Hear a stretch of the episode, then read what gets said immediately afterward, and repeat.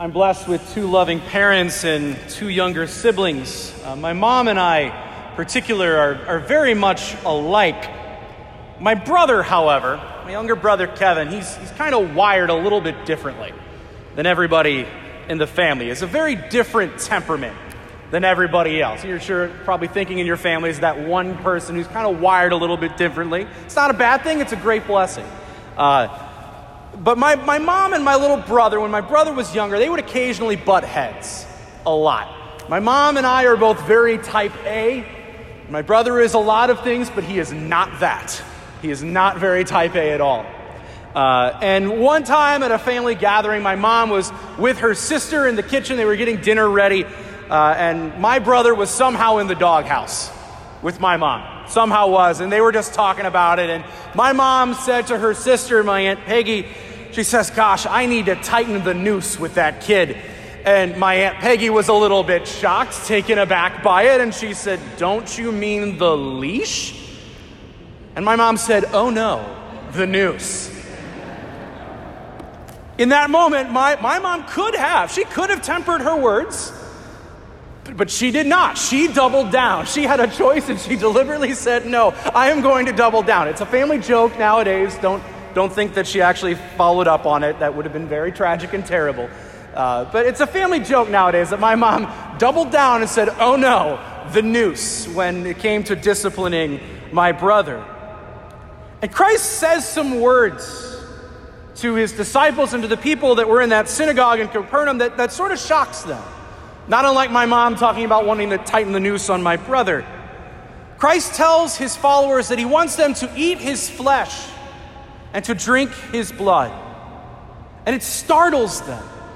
This is very graphic language that Christ uses. And we hear that it startled the people, and they sort of gave him an opportunity to tone down his words. They almost say to him, like, "Do you really mean that? Do you really mean you want us to eat your flesh and drink your blood?" And just like my mom, Jesus doubles down. And if anything, re-emphasizes what he's teaching.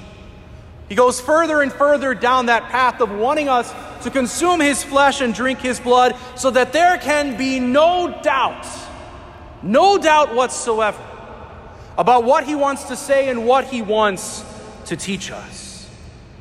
Again, look at these words. "He who eats my flesh and drinks my blood has eternal life." He is, of course, speaking about the Holy Eucharist. In this great feast of Corpus Christi, the body and blood of Christ, we celebrate Jesus' real presence in the body and blood of Christ. Again, his words emphasize this in, again, almost graphic detail. It's as if he wants to emphasize to us that the Eucharist is not just a metaphor, it is not just a symbol, as some of our Protestant brothers and sisters might believe. It is the real thing. It is Jesus' very body, blood, soul, and divinity.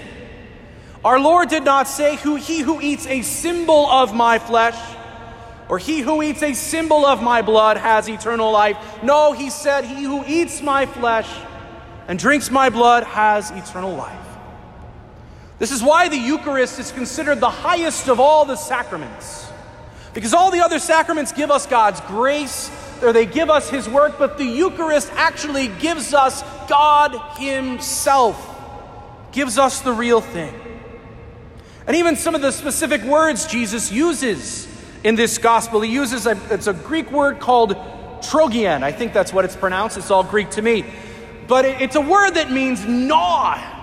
It means like to chew. "He who gnaws at my flesh and chews my flesh," plus drinking his blood, almost like gnawing at a steak. It would have been very weird for the people to hear. And also a major break from Jewish custom at the time, because eating the fat of an animal or drinking its blood or using its blood for cooking would have been unclean. They would have been kicked out of the very synagogue that they were in if they would have done such a thing. And yet Jesus is very serious.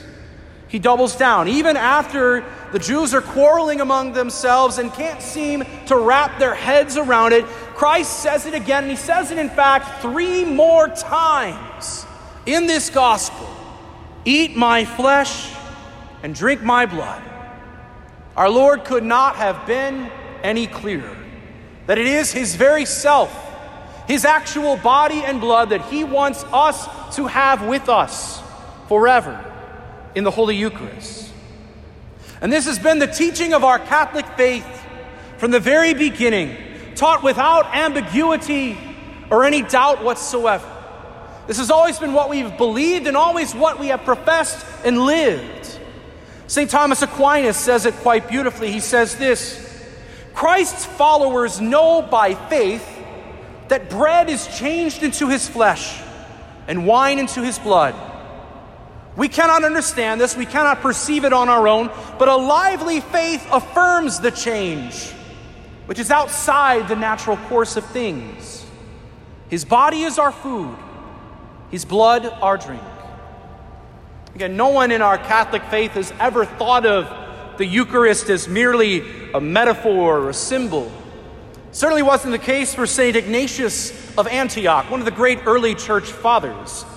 He was writing to a group of people on his way to being martyred in the Colosseum in Rome. And he wrote these very beautiful words about what he was about to do and also about our Lord in the Eucharist. He says this, I am God's pure wheat, and I shall be ground by the teeth of beasts, that I may become the pure bread of Christ. What an image that is. It's pretty real, certainly. Ignatius would have never said that about something that he thought of only as a symbol or only as a metaphor. He could only say those beautiful words if he truly believed in the real presence of Jesus. Or maybe we can look to the example of St. Tarcisius. He was a young man, maybe a teenager, lived in 3rd century Rome during a persecution by the Emperor Valerian. And his job was to minister to imprisoned Christians in Rome. He was an acolyte. They trusted lay people to go to the various prisons because priests would be noticed and they would be too easily captured. And one day while bringing the Blessed Sacrament to a group of imprisoned Christians, he ran into a mob.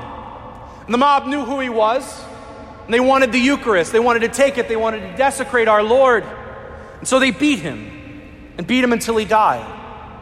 And yet his assailants couldn't find any trace of the Eucharist on his person or in his clothing. A little miracle happened there. St. Tarcisius is often called the boy martyr of the Holy Eucharist.